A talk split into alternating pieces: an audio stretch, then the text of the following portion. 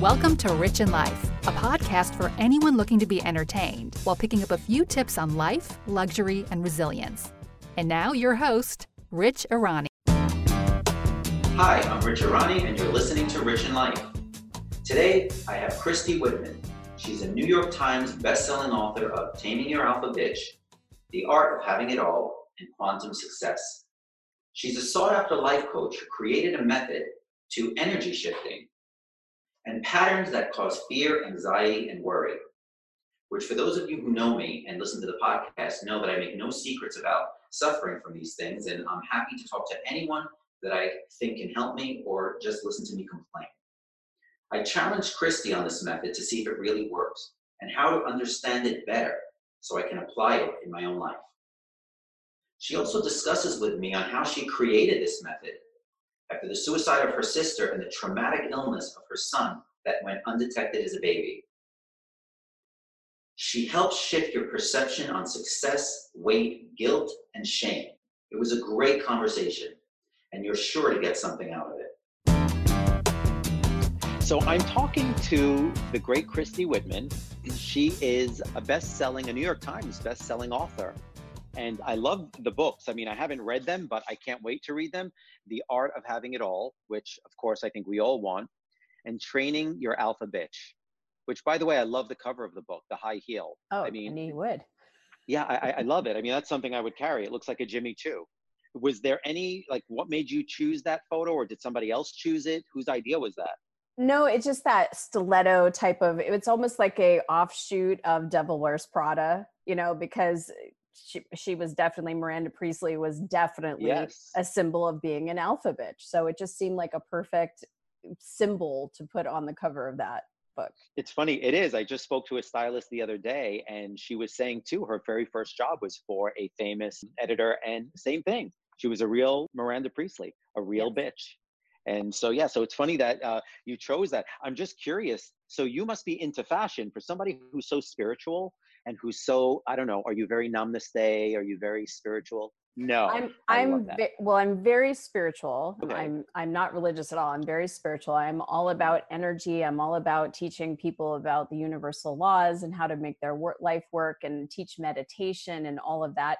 And yet, at the same time, I have my closet full, maybe probably way too many pairs of Jimmy Choo's and Chanel and you know Louis Vuitton and and you know Louis Vuitton and I, I mean I could go on and on. So and, you really like so so you like your fashion. I love that. Yes. Now I know before we get you yes. know beautiful shoes. Um, yes me and Giuseppe go a long way back. I love him. Such a nice guy, Giuseppe. But um, I will say that I love to hear that because everyone that is very spiritual and that teaches and life coaches and therapists always seem to be so conservative to me. But I'm finding I'm meeting more and more women now that are kind of um, I don't know. They have a lot of layers to them. They're not just you know one thing. Yeah, I was doing it. I was doing an event at the Omega Institute, upstate New York, and I had some young girls. They came in to do. I was doing an art of having it all workshop, and they came in. I was super, you know, dressed up and for Omega, right? And I had high heels on, and they were like, "I totally thought you'd be in like an Indian garb and and all that kind of stuff, and you got you, you like got fashion, like you get it." And and like, yeah, it's it's a passion of mine. I mean, I I, you're going to love this. My next book that's coming out is called The mm-hmm. Desire Factor. And it started off as a story of my love for purses and shoes because the fact that I always used purses as a kind of that carrot.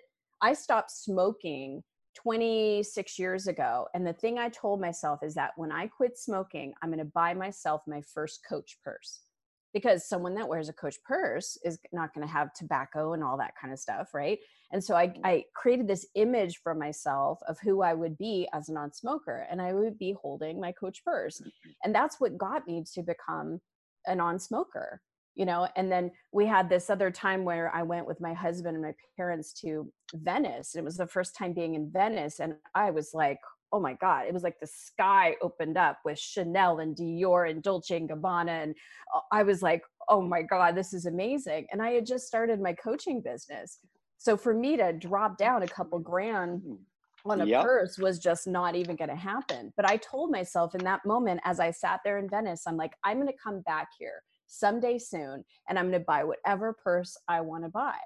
And that really, not that that's the thing that drove me, but that is one thing that I knew I was going to reward myself with. And a few years ago, I was able to go back and I went into every single store and I found this amazing bag in Dolce & Gabbana and just dropped it down and, you know, feel like, hey, that's my reward for working as hard as I have. So I love it. You went from coach to Chanel and Dolce & Gabbana and Dior. I love it. You see, you're my kind of life coach because I'm going to tell you something. I don't want anyone that's going to tell me, you know, materialistic things really don't matter. It's perception, it's in your head. Because me, and I think people listening, we all want everything if we can have it. We want it. I want everything, including I want the great mindset. I do want to better myself. And I want you to kind of teach us how we can do it. Um, I know that um, one of the things you do is you kind of help people in their life on how to get things in order. How do you do it? Why don't you describe what you do for people? What is it? What exactly you do and how you do it? Everything is energy. And a lot of us have heard this, right? And, and we now have this down to modern science has proven that if you crack open an atom, it, it's energy. Everything is energy. We are energy. We're energy and we are physical. So we're both and and to understand that this is a vibrational universe that we live in meaning that if i put out negative thoughts i'm going to have the same type it's not a tit for tat kind of thing but i'm going to have more of that same vibration coming back to me. So it could be someone's rude someone cuts me off i get a rude e- email you know something of that type of frequency and vibration will come back. It's like a boomerang right and these are universal laws. They they're like what govern the universe like gravity right? You take a ball throw it up what's going to happen? The ball's going to come down. Right. Yep. why? Because of gravity. Well we don't have to sit there and think and talk about gravity in order for it to work right? Before we started yeah. talking about gravity our bodies weren't floating off into space. They're, it's working whether we're aware of it or not and so the thing that with most people don't understand is that there are universal laws such as law of sufficiency and abundance. Let me get into this. So if you if you look at this as a spectrum, on one side of the spectrum is lack. Lack always feels bad. That includes thoughts, perspectives, emotions that are fear, doubt, worry, disappointment, frustration, anger, rage, sadness, you know, powerlessness. That's all on the side of lack. It feels crummy because we are also energy beings. We're connected to a life force that's breathing us, right? And that life force that's breathing us, that's beating your heart, that's circulating your blood, is always in a place of pure positive energy. So when we, in our minds and our thoughts, are thinking, oh, I suck, or that's not enough, I'm never going to do enough, I'm never going to be enough. When we're, you know, this guy's a jerk and we're, or we're complaining or we're judging, we are out of alignment with that source inside of us. So if you got this spectrum, when you're in lack, you feel bad because you're out of alignment with the divine. When you are in the other side of the spectrum, you feel good because that's where passion and excitement and bliss and freedom and prosperity and success and abundance and all the good stuff is over there. And that's in full alignment. So you know you're in alignment if you feel good, you're in abundance. Well, there's a tipping point, right? Because it's a spectrum. You got some people that are really on the side of lack, right? And you got some people are really on the side of abundance. Well, what's the tipping point to get in from lack to abundance? And that's satisfaction. It's coming from a place of looking for the positive aspects, feeling gratitude, appreciation for where you are. You may not be over the moon for what you have right now, but you right. could at least find the good aspects instead of focusing on what's wrong and bad you look at what's right and good. And that starts to tilt us into then attracting more things that are good and right instead that are bad and wrong. Okay. So, so now i find myself to be a negative person but i don't think i'm negative at heart. I think also it's a little bit I, I have gone through you know many different kind of tragedies in my life. So i always feel like if i say things are bad things can't get worse I'm always afraid to say things are going well. When people say, "Oh, how's things going?" Uh, like I'll never say things are great. Yeah, things are good. Things are okay. I'm always afraid of another ball dropping somewhere. You know, just when you know I buried someone, someone else got sick, and that was a long illness, and then you know there's always something. So I always have this fear of being okay. So I'm curious to know: is there a way to change this habit, or yes. is maybe it's not that bad? Maybe is the habit not so bad, or it is bad oh, to be that way?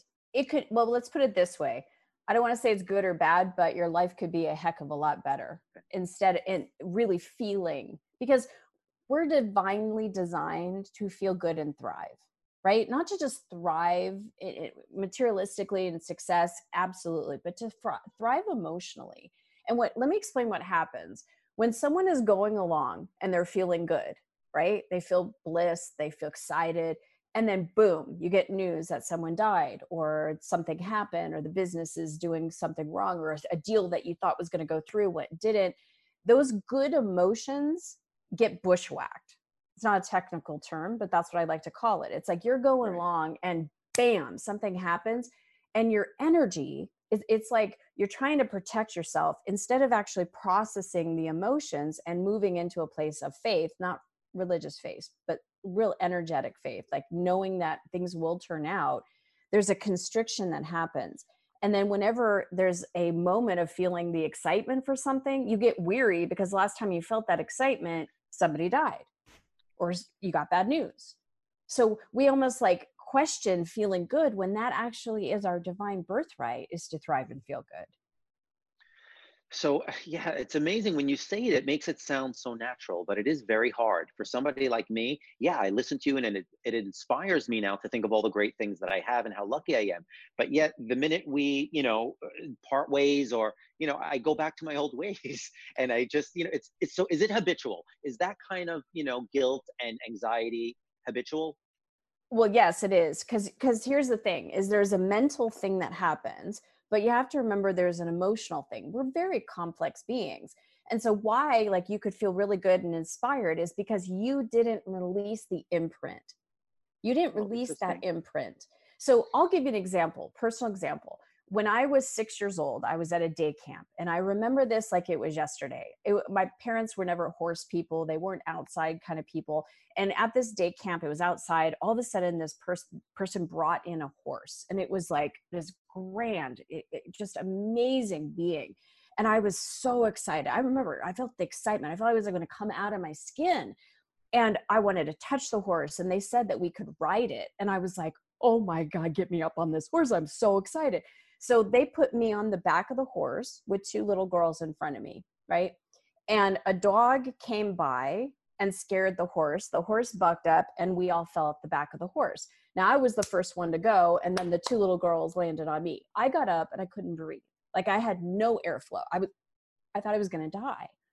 So that imprint because I didn't understand at that time, every time at a point in my career or in my life when I felt that level of excitement, I would shut myself down. I would sabotage myself because for me, that little girl that's very black and white, up and down, very concrete thinking, if that excitement is not safe, I will die. So I had to go in and literally heal that little six year old and let her feel the flow of excitement and be okay with it and let her feel natural with it and releasing those pain points. That's what I do with people. And eh, now I could get excited about anything. I allow myself to be. But before do you that, ever sabotage yourself anymore or not really? Not really. When when I do, I notice I'm doing it and then I'm able to say what's what is that? What's behind that? Because I know that there's an energy block because most of us are, are moving around in life with our blocks and our limitations or what I like to call we're working walking around in our pain bodies. It's kind of like this. If you were at a soccer game, right, and you're sitting at the front row and a soccer ball is about to come hit you in the head, you're going to go like this, right? Right. Block, when block. Right. So when this when the event is over, when the when you see that you didn't get hit or that you blocked the the ball, you put your hands down, you go about. Energetically speaking, when things like that happen, those bushwhacks come, we put up our hands and then we stay like that because we don't know how to put it down to tell ourselves we're safe and to let the energy flow through us.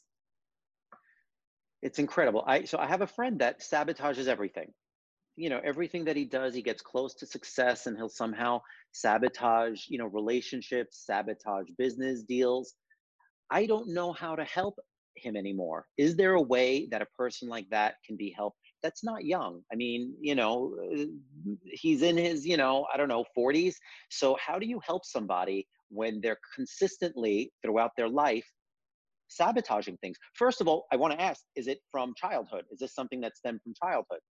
It, it can, most likely it does. And then there's adolescent years, and then there's the early 20 years. It depends on how old the person is right. and how willing they are to release it. Because here's the beautiful thing about energy is it doesn't take, you don't have to go and sit in a therapist's office for hours and hours and hours and hours and hours on end. Right. Because we're talking about literally releasing the energy and replacing it with a different type of energy with the like the abundant energy with a free flowing energy with success energy abundant you know whatever it is that the person wants to feel. And when you're when you have constriction it's kind of like this if you have a hose right and you're about to water a garden but the hose is all gunked up right right. like the water can't flow through it to properly water the garden as you start to release all those energetic blocks and everything is energy whether it's someone has an out picturing of bad health or bad relationships or financial problems or career issues light wants to go where it can flow to and if you got it gunked up in your ideas of how you can't make it how you can't do it there's only a limited amount of success everything that's in lack you feel constricted you feel bad and you cannot create what you want from that place. So that's the good thing is that as you start to release the energy, those blocks, those energetic blocks, you have more energy to flow in the way and you start trusting the good. Uh, you know, it's funny you you said that because I remember my life was full of chaos and it was always dramatic and i lived in a very dysfunctional family and all that kind of stuff and when i started really meditating and really started creating this success that I wanted and started healing the pains and pain, the pain parts of me and started to feel an actual presence of, of peace. I was like, what's oh, uh, this is something's wrong. Like peace felt horrible to me. To be in a peaceful place, I'm like, something bad is gonna happen. And I had to get like that as a new normal that it's okay to not have chaos and drama and have to fix everything and to be in a place of just feeling peaceful. So this is interesting because you didn't come out of the womb being this positive spiritual person. You went through a miserable stage. You went through hardships that got you where you are today, right? Yes. Am I right? Yeah, so let, me, you, let me list some of them for you. Yeah, I was going to say, give me some of the hardships you had to go through. Yeah, list some of them. Yeah, everybody It'll loves make me to feel hear better. Not that I'm happy that you were miserable, but I just it does help a little. It, it you does. Know, misery loves company. Right, it does. Well, you know, this wasn't a, a really miserable part, but this was a part where I had checked the box on everything that I thought was going to make me happy. I had, you know, great body, had money in the bank, a great career. You know, I was I was living in Brownstone in Chicago, my best friend, and I was depressed. And I'm like, why am I depressed? I've got everything that I sought out in my early 20s. And I'm like, is this life? I mean, I was almost suicidal because it was like I've got if if if I was told that all of this is success and I've got it, how come I can't find happiness? And that took me on a quest to learn about meditation and learn about universal laws. But as i was just learning this my sister who was 11 years older than me committed suicide. And that was a really hard time to go through but i'm so glad i knew what i knew about emotions and processing that. I also went through a divorce. I also went through probably three or four different times major credit card debt. We're talking like $200000 of credit card debt Wow. Um, I think the biggest thing for me though was I have two sons, uh, nine and 11. And when my baby was two months of age, um, I took my two month old and my 18 month old to the doctor to get their regular checkup. And doctor took one look at my oldest son and said, Great, here's your little toy. Took one look at my baby and said, Go to the hospital immediately. And we were like, He goes, Don't even go home and take him, your other son home. Go now. So we had we were living in Montreal at the time. Had to drive all the way down to downtown, and we walked in and they whisked him. And within minutes, there was a swarm of doctors and nurses on top of him, putting PICC lines and oxygen mask. And we were like, "What is happening?" So he was born with a transposition of a great artery. Basically, was hooked up wrong. And babies, not to get too much in detail, but babies that have this are gone within a week if it's not detected. He was two months of age. How did your doctor detect that so quickly just by visually just looking at him? Yeah, he said his nail beds looked a little blue. But what's interesting is that six other doctors at different points had seen him and not detected anything. And I he was, going to say, at two months years old, at two months, he had to have months. seen tons of doctors. He did. And, and at one point, the doctor had said, I don't like his nose gets a little blue. Uh, this was like days after he was born. His nose gets a little blue. Uh, you know, can you take him down to Montreal Children's Hospital and have dermatologists look at him? I had three dermatologists looking at him and they were like, oh, it's just cosmetic. And I'm like, okay, I've got a 16 month old baby at home and I've got a, a, literally a newborn. If this is cosmetic, we'll deal with it later. Right. Right. And so this is two months later and they're saying, listen, in the history, we have never, ever, no hospital has ever done a surgery on a baby this old because they just don't make it. They usually have wow. this kind of surgery within a day of life. And so he was in the hospital for an entire month. And we were just super clear. When we got that diagnosis, I turned to my husband. I said, There is no vision, no other vision than him growing up healthy, playing and wrestling around with his brother, going to vacations like Disneyland and cruises and different things like that. I will not entertain. I don't want to talk about what went wrong. I want don't want to talk about who's to blame.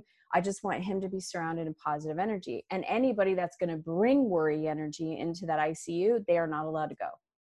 And so wow. we were just in that space and applied exactly what I teach. And he is now almost 10 years old, well, 10 years old next month. And he is the coolest kids, biggest smartass one liners like it just can make me stop and laugh and he's super athletic he's so healthy you seem like the kind of mom that would make probably great kids especially mm-hmm. boys because you're easy to talk to you have great stories and let me tell you yeah it seems like you were challenged a lot you were rattled you were yes. rattled what point where were you in your career at that point when this was happening like were you in the beginning of your career or like well, was it was, was it easy to implement the things you teach at the time or were you like no fuck that my son my son like i would be i would be crazy anything nothing would help me yeah, no. So when my sister passed, I wasn't a coach yet. So this is like 25 years ago, right? I just started learning this information for myself, but I've been a coach for 20 years now.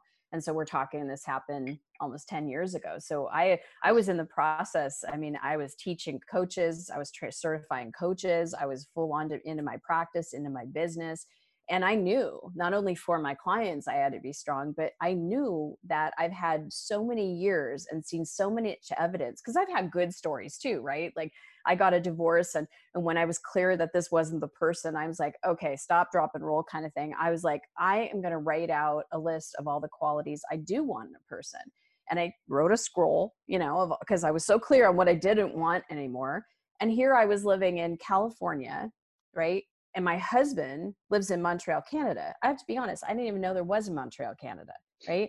Eh, I, I, was flirting with boys during right. geography. right. Yeah, right? I'm with you. I, yeah. Right. So I actually ha- created an opportunity to go literally across the country to work as a biotech tra- sales training manager because I was a pharmaceutical rep at the time. Got promoted with my company. Literally took a line from Redding, California. You cannot go further than Pennsylvania. And that's what I did and got a job there, went to a self development program, and literally in front of me was my husband. And the, the people said, okay, find a partner. The first words he ever said to me was, Will you be my partner? How adorable is that? That's very cute. It's pretty adorable, isn't it? it is. How long? Wait, how how like how long were you divorced? I mean, for when this happened? I had one more week because in California you need six months. Right. So I had we started the process of getting divorced in February. I had moved to moved to Pennsylvania, uh, Pennsylvania in April, and then I met him in August. So I still had like a week or week, I think two weeks that I was still married. So when I met him, I was still, I was t- technically, technically still married. Technically yeah. married.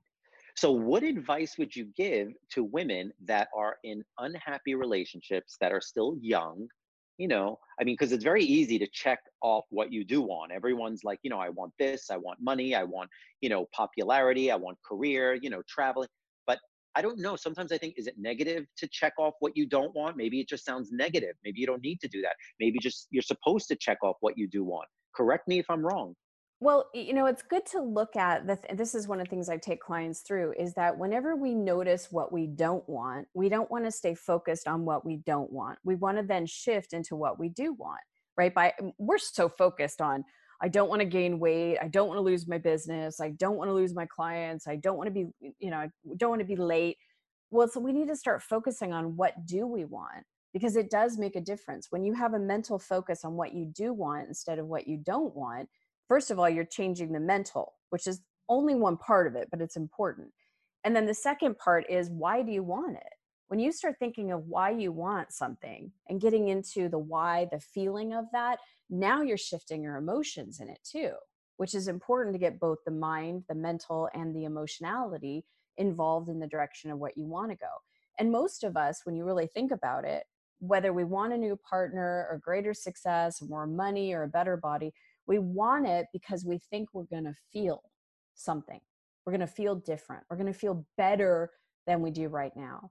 And so most people are, when I get that, then I'm going to feel. And it's important to understand if this is a vibrational universe, and it is, and if you're coming from a place of, I don't have this now, you're coming from lack, right?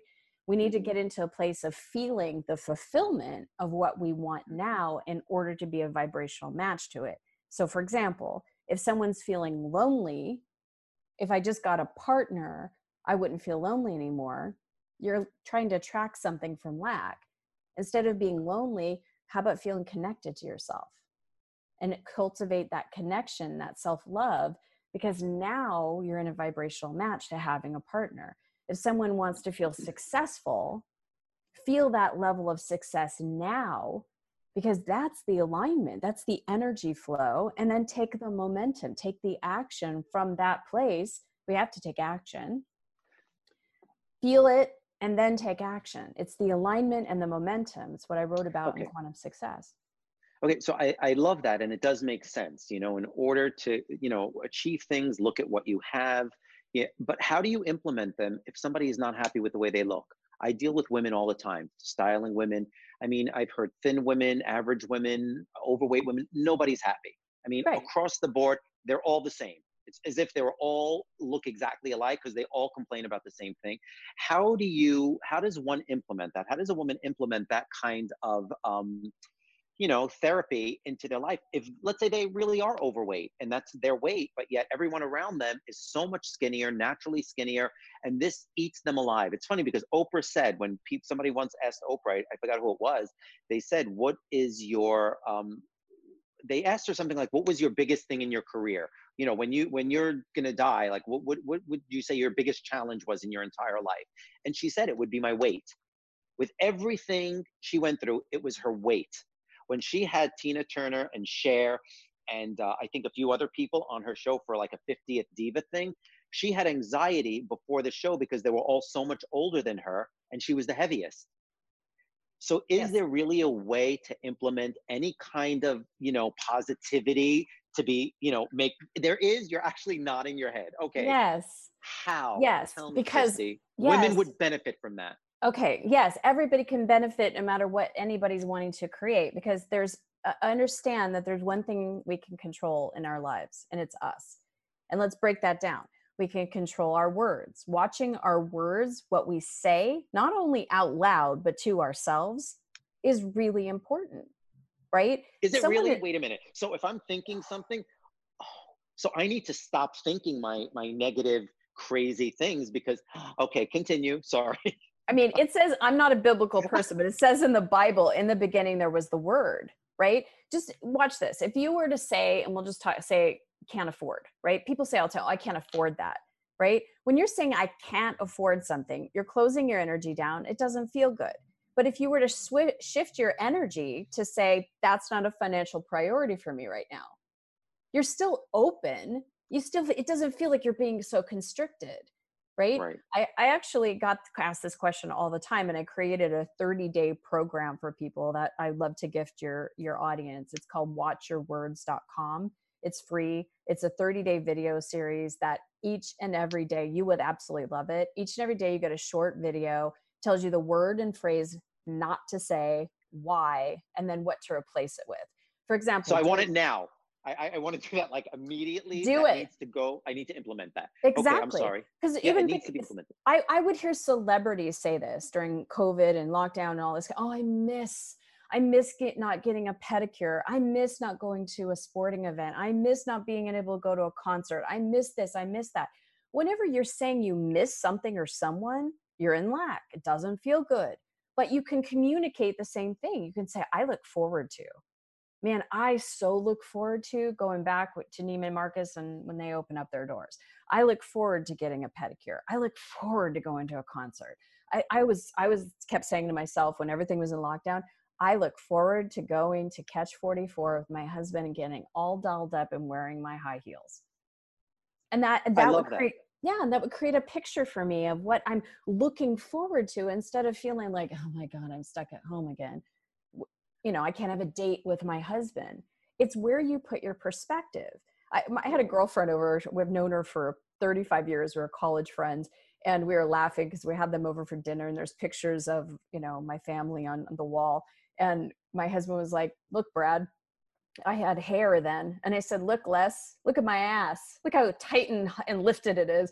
And she goes, You know what? Isn't it crazy? We're never happy with what we have because probably back then you were thinking, Man, my butt's big. And I'm like, You're right.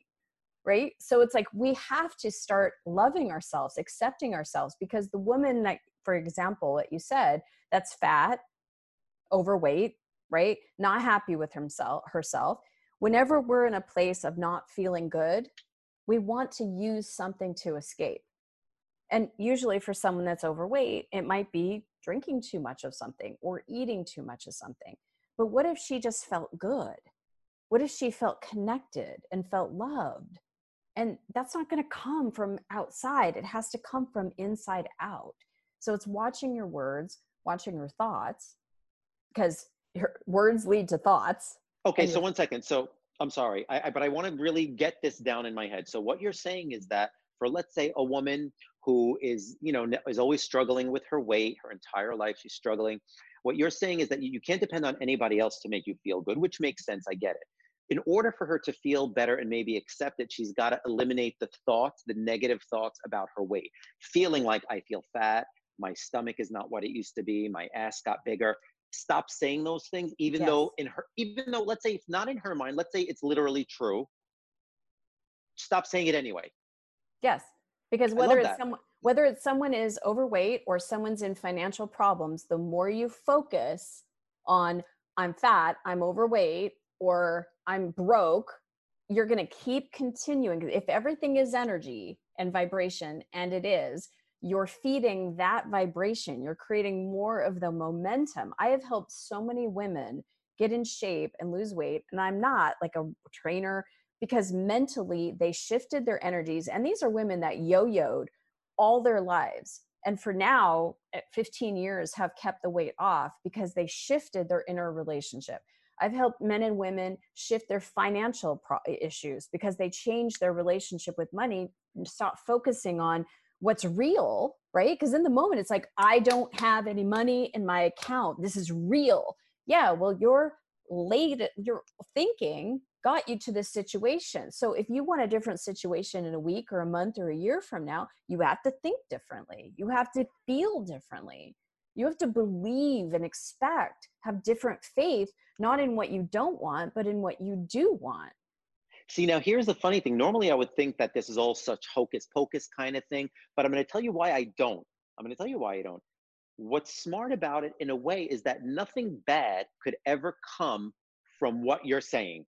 Nothing bad could ever come from you saying to yourself, you know what? Eh, I'm a little overweight. I don't care, but I'm lucky. I have this, I have that. Getting all the negative thoughts out of your head and getting all the negative thoughts about everything from business to weight to relationships nothing bad could come from it. It can only help. Yes. Even if you don't lose the weight, even if you don't make tons of money, so you'll just be happier. Like nothing bad could come, only good could come out of that kind of thinking, which is why I kind of believe it. You'll shift everything. Let me give you a personal story.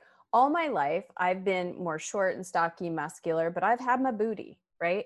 And all I've always been critical because I didn't look like a lot of the other girls that were tall and thin. I had a butt right and so the guys or whatever they would kind of make fun of me or criticize me that my butt was big right and i'll never forget i remember when the movie selena came out and jennifer lopez played selena and I was it was the last movie I saw with my sister before she passed on or committed suicide.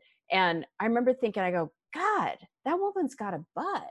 I got a I got a butt like hers. And and my sister said, Yeah, it's super sexy. And I'm like, Really? I've never heard anybody say that before. And then there was this big to do about J Lo's butt, and I was like, Well, wait a minute, I got a booty like that right? And then you got the Beyonces and the Kim Kardashians, and I'm like, now yeah. I own my butt. And my husband love. I mean, when I met him, he's like, best feature you have is your butt, and I'm going, of course. Of what? Course. You know, because we attract what we perceive and expect. So I started to accept and love myself, even though I got a butt you know and now my husband's i mean he can't keep my his hands off my butt i'm like do you mind he doesn't let you work these days huh you better be careful you might have a third kid pretty soon no yeah famous last words no everyone that says no is pregnant six months later um, so wait speaking of celebrities i know you brought up, uh, brought up celebrities before and i wanted to know were there any celebrities that crossed your path that you were able to help and that was it was joyous for you to help Yes, many of them. A lot of them I'm um, not at liberty to share who they are, but many people know who they are. Um, okay, but um give me a problem a celebrity would have. What, I'm not famous enough. I didn't win an Oscar. I mean, no, like, what are they can't, can't find about? Love. Can't find love. Yeah, well, that dating, I can see. You know, always yeah. dating the wrong bad guy and keep breaking up, and you know, two divorces under my belt, and I don't want to go through another one, and I don't want to be alone, and you know. And, so, what and, kind of advice do you give them? loving themselves connecting with themselves but this so this one particular person i have in mind the actress um, she had issues from when she was a kid she felt very abandoned from her dad and never felt that she was enough in her dad's eyes because what we do is a perfect example we reach out on this physical plane to other people because we don't know to go up right? Mm. and so we're reaching out for some kind of level of adoration or love or support or some kind of affection you know add a girl an add a boy something and we reach out and we come empty handed and then we go oh i must be not enough. I must not be significant. I must not be good enough or valuable enough because my dad is more interested in work right? And then we imprint thinking making a decision that i'm just not important. And the daddy or the mom right to uh, say a young girl the dad represents the kind of relationship she's going to have with other men. If she felt this abandonment and not significant and really imprinted that then that plays out because it's an imprint and now you attract from that imprint. You create the same story. See? He abandoned me too. See? I'm not significant. I'm not important. It's true. And then it gets was it jennifer aniston? Stop. I cannot say. I know. It sounds very much like her. But um, in any case, um, wait. But in any case, so you're inquiring minds want to know. Yeah, exactly. So in any case, it's not so much that you're telling them what to do in order to attract men in any way. It's more you have to look inside yourself. Yes, and release the it's energy and the imprint. Yeah, I'll give you okay, a perfect, you, give you a perfect yeah. example so my my husband is taking care of the boys homeschool right because of covid and everything so at the end of last year god bless him for that oh, just for that god. in itself he doesn't even have to love your ass just him doing that is enough in fact he loves my ass and he uh, homeschools yeah it's great he's the greatest no so he so one particular day i heard them kind of you know kind of going back and forth and being stubborn and stuff like that so that night i said to my son i was i was tucking him in i said do you know how loved you are and he made a comment. He goes, By you? And I said, Well, what do you mean by me? And he goes, Not by daddy. And I said, Well, why? What makes you think that? he goes, He's so hard on me when he's homeschooling me. And I go, You know why he's hard on you? Because he knows that you're smart. And when you're kind of like dad giving the answers and you're not focused, he knows that you're really smart. And he wants you to get this because he wants you to succeed in life. And so, because he's and he's not big hard on him, but because he's expecting you to give the answers instead of him giving the answers to you, it's because he loves you. And all the times that he drives you to your sporting events or does play dates with your buddies or, you know, feeds you all the amazing food. He could just give you McDonald's all the time. Like he gives you incredible food. You get to eat lobster and filet and uh, like vegetables at every meal. I mean, he really loves you and really cares about you. And he went, Oh, wow I didn't even think about that. He does love me. And I and my point is is that we make decisions like that. Had I not had that conversation with him, he would have had this imprint of my mom loves me but my dad doesn't.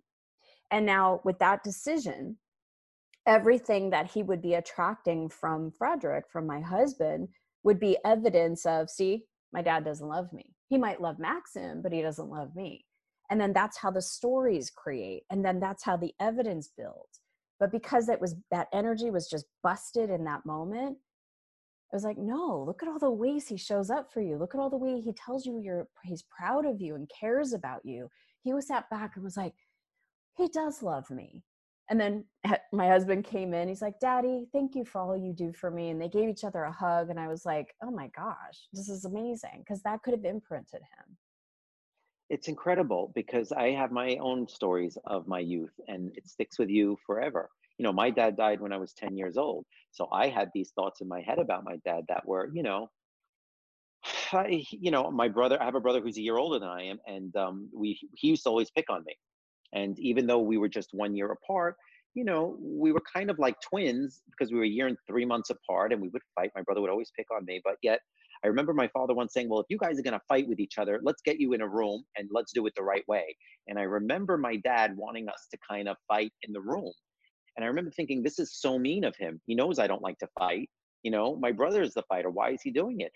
But ironically, we couldn't fight me and my brother it was so unnatural because my father was putting us in a boxing ring and saying, okay, now go. Come on, guys, go fight. And suddenly we lost the urge to fight, especially my brother.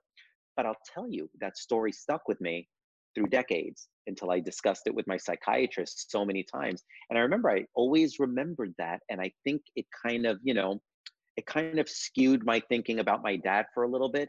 And, you know, you know I just love the fact that deal with issues, discuss them, really does bring them out into the open and you kind of make peace with everything. You can make peace with everything. The way your son did, the way I did, you can make peace with things if you get them out. And is that how to eliminate the shame people have, the guilt people have, is to kind of get it out and try to understand what it is and put yourself in a positive place in your mind. So it's really, in a way, what you're saying is like kind of acting it out in your head, pretending yes but it's also processing the emotions too because emotions are really important and you know you mentioned shame and guilt and, and i'd love to talk about that for a minute because. Guilt is a very under, misunderstood emotion. Guilt like we're wired to have emotions like a whole spectrum of emotions. Most of us were told don't feel this way. Little boys shouldn't cry. Little girls shouldn't get angry. You know we've got all these stuff of what we shouldn't do and how we shouldn't feel. And so a lot of us then start to suppress either with food or alcohol or drugs or shopping or, you know, any of these other things and uh, numbing out because we are afraid to feel ourselves. And guilt is one of those emotions that is wired in us to naturally feel when we deliberately do something of harm to another person. Like if we go, rob someone and steal something from them, we should feel guilty. Or if we harm them in some way, go up to someone and punch them in the face, we should feel guilty. That's what we're wired to feel. It's kind of a mechanism to know are we on our path of, of morality or not? You know, is that do I feel good? Do I feel aligned doing something like that? Does that feel okay? Well, again, when people feel like mom guilt, right? They feel guilty because they're working, or they feel guilty because they're with their kid and they're not working on their business. That's self imposed shaming that's happening, and they don't need to feel that. It's a habit. And so it's a it's a retraining of your thoughts to say wait when i'm with my kids i'm fully present my my career my business over here will totally be fine I'm not going to feel pulled. I'm going to allow myself to just be present.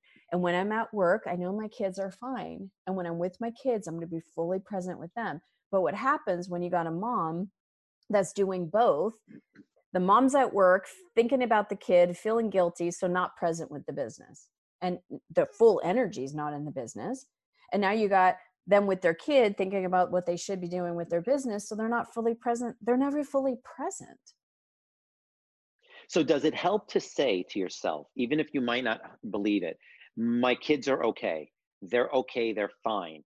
Like lie to yourself. Like I, was told years ago by a therapist, just lie to yourself if you have to. For now, you know, I, I don't know if it was in those words exactly, but it was something like that. Just tell yourself everything is okay. Tell yourself everything is okay. Is well, what, kind of what what you tell yourself is true, right? We believe ourselves. So if we tell mm-hmm. ourselves we're not good enough, we're not beautiful, we're fat, we're you know our kids are are, are whatever, we're going to believe that and that's going to create our reality. The most important thing to take away from this and understand is that we create our reality based on our thoughts. So if we create our reality based on our thoughts and our energy, if we're actually saying, you know what, the kids are awesome, I'm going to see them soon and I'm fully present here, all is well, that's what will be the experience of it. Right? I, I told my kids yesterday, I have a very full day today from day, day and night. And I said, hey guys, just wanted to let you know mom's got a full you know day and I don't take it personally i have to give a lot to the business but i'm taking tomorrow off so i have time with you and it's like, it's just communication. I was like, well, I'm not going to see you tonight. I'm like, you're going to be fine. And he's like, okay. See, I love I, that. I got to learn. I got to learn from you. Yes. If you what? Finish. I if I believe, if it's a decision and a solidification within me, if I'm feeling wishy-washy and like oh is it okay? You know then my sons are going to pick up in that and then they're going to buy into that well mom do you got to work so much? And now it's going to feed that guilt but i'm not willing to go into that energy because i know mm-hmm. i'm not doing any harm to them if i'm working i'm actually doing good for them. They can that's what i need tomorrow. to learn. Right that's what i need to learn. And between you and me i don't even work that much. I don't even so my kids have me and brad home most of the time and i still feel guilty if we go out to dinner. I have the two of them looking up looking up at us saying well why can't we go? We want to go. You always go out to dinner. Why do you two always go? We never go. We've been in quarantine for how many months? But you know kids is always you know everything always i have to learn that from you that it's okay you're going to be fine That's, you're going to be that, fine that's also watching your words. That's part of the watch your words series. Because when you say always, never, right? It's a black yes. and white. It's it's a very lack kind of thing. There's no shades of gray in there. And when when my sons will say, "Will you always do this?" I'll say, "Whoa, does he always do that? Like every single time, always?" No. And I'm like, then use a different word. In this moment, right then, you did this and it doesn't feel good to me, is very different than you always because now there's no room for improvement there's no room for what's happening here and now right i'm feeling right. i need something ask for what you want or what you need but if you're always and never you know the other person's like well i can't win with you there's no way to win there's no way to resolve anything right. i love it so it's, it's the words what not to say we're gonna you want to say it again now tell us what it is just it's watch your word. Yeah, watch, watch your watchyourwords.com. Watchyourwords.com. I love it. I'm going to go on it because I need to do that. I say word. I use words that Brad always tells me they're not helpful. I'm always using words that are not helpful because I, I get emotional. I, I I lose patience. I'm not very patient. I don't know. I don't know how if there's anything I can do about that. There's yes because when you release the pain parts when you re- here's the thing when you re- release the imprints that are limiting and that are in pain you have more room to be in the present moment. And so the things that push your buttons don't feel as big and you don't have this big emotionality because you've processed and you released it. So now you can be really centered in hey that was an ouch. That didn't feel good now it's not about all of you and all of your history and who you are and your value and the significance it's about that comment didn't feel good right? Okay, you're, so you're what kind of, go ahead. Right so what do you do when your kids don't want to go to sleep? When your nine year old wants to stay up later when the older one wants to stay up later how what do you do? I mean you don't lose patience? I mean how do you how do you how do i work myself out of that? I, I lose my will to live at a certain time i no no no at a certain time of the evening i lose my will to just live. I you know i get in bed and i just let them climb all over me and jump and i don't even I, I literally lose my will to live. And brad gets so angry when i say that. But yeah at a certain time of the day and i don't even have to look at the clock. I already know i go from oh you're so cute show me you know do this do that and i go from that to okay the day's got to end I go from like one extreme, loving them, everything's wonderful, to the day has got to end. That's it. It's grown up time. It's like I snap. and then I look at my watch and then I notice that it's exactly that time of the day. My body knows. Yeah, so it's creating new rules in the house and explaining to your kids there's going to be consequences or rewards. And we we have this thing called a family contract that we created years ago with our boys and these are things that they absolutely cannot do, right? You cannot hit your brother. That's if you and we do like a point system for them. And so there we we've gamified life for them because for kids it's all about consequences and rewards, right? So we have levels and layers. Like there's the first level when they do the basic stuff, they get so many points. For example, when they wake up in the morning, they get a couple of points for brushing their teeth, getting dressed, right? Stuff like that. If they do the dishes, if they do the laundry, if they pick up the dog poop, you know, they get extra points. And at the end of the week, so there's like levels, right? Whatever level they get to, then they get to play more video games or they get to go to bed a half an hour later or you know they get to go go shopping on amazon for something for example so you gamify life if they do one of those things like they're not respecting the rules of going to bed at nine o'clock you're losing your points if they for example swear or hit or you know do something that's mm-hmm. disrespectful they mm-hmm. get a, a notice from school that they did something they lose all of their points and they have to start over again Okay, but Christy, that's so much work. You're giving me more homework to I'm do. Telling Why can't you. they just do whatever I say? I'm Just telling you. what I say. in the big we have I'll, I'll i'll send this to you we literally have a contract we sat down with them and we we said for, for the things that drive you nuts they were di- they were different for both our kids right for one he, he was constantly potty mouth like just boogers goo goo you know like that kind of stuff. And we're like could Yep. you please just stop? You know so we were like we put that no baby talk no you know caca talk uh, at the table right? If you do that he loses his points. The other one would hit his brother just for no reason. You just go you know for no reason. So that's part of, that behavior from both of them has completely stopped my son alex he would come downstairs with this like eeyore face in the morning we put in there you must come down the stairs and smile be in a good mood and say good morning to each member of your family. He does that now naturally because he got in a, a groove. But if we would have let that behavior it was like god you you know the dark cloud has come into the kitchen right? And it's like you all have to be responsible for the energy you bring. So what seems like it's a lot of work your kids will love it because they love Well, I love the contract. I love the contract thing. I want to do that with the kids, and I think they would respond to that the whole contract thing. You know, they like that whole kind of, you know, it's it's a game in a way. You know It what I'm is saying? a game It's a game. yeah game. but it's a game for you to get what you want as Right, the right. parent That's the only kind of game I like, Christy. That's the only game I like, even with Brad. It's a game that I want to get what I want. Um, okay. Uh, so, what is next? I'm curious. What's next for you? What's next in this whole, um, I guess, self healing? Well, I've been just helping more and more people learn how to manage their own energy, how to become their own energy mastery. And so master. And so I've actually been channeling the Council of Light and they I literally they come through me and I do that's like my deep work and they work with people and see their blocks and can help them release imprints and it's pretty ama- amazing.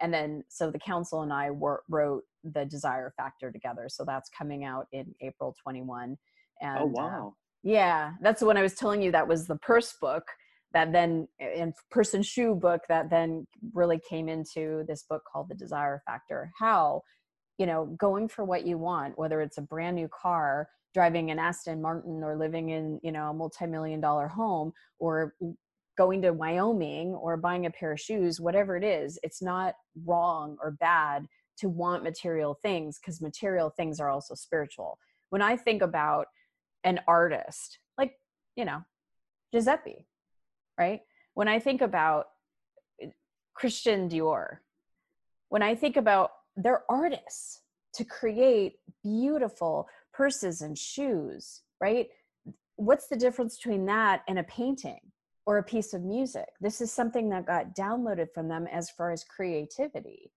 and that's divine in my eyes so I love that. That's beautiful. That really, and it's true. It's actually true. I'm so glad I had a chance to talk to you. And we have to get together. I'm curious, what size shoe do you wear? seven and a half A seven and a half. Okay, I have to look through my collections and, and see if there's anything I think you would like because I love the fact that you're so helpful, you're so centered, you're you're real. You're real you get the day-to-day trials and tribulations of people's lives and i think from what i've learned today is that if i just learn to say everything is okay whatever might not be going my way it's temporary things will change and appreciate the good that is how i want to end this um, this conversation because i think that is what i took away from you so that's, thank you everything. for coming on i really appreciate you coming on and i got to tell you we have to do this again I'd love to. Anytime you want to have me back on, Ritch. yes, great. I'm excited because we're going to need to reboot. And you have a podcast as well. I want people to know. Tell, I do. Tell us about yeah. What's the name it's, of it? It's called Quantum Success. I've been actually doing it for about nine years as a video program on my YouTube channel called Qu- Christy. Christy Whitman is my um, my YouTube channel, but it's called Quantum Success, the Quantum Success Show. And it comes out on my uh, to my viewers on my website um, at christywhitman.com every monday but it's also on spotify and all those other different places as an audio. Well that's great. I can't wait to start listening to it. This way at least i can be motivated you know in between getting nervous and screaming at everyone. Christy thank you. It was such a pleasure. Thank you so much ritch you've been listening to ritch in life with ritch arani if you liked what you've heard, click subscribe so you don't miss out on future episodes. Or visit us at ritchinlife.com. That's R I T C H in life.com.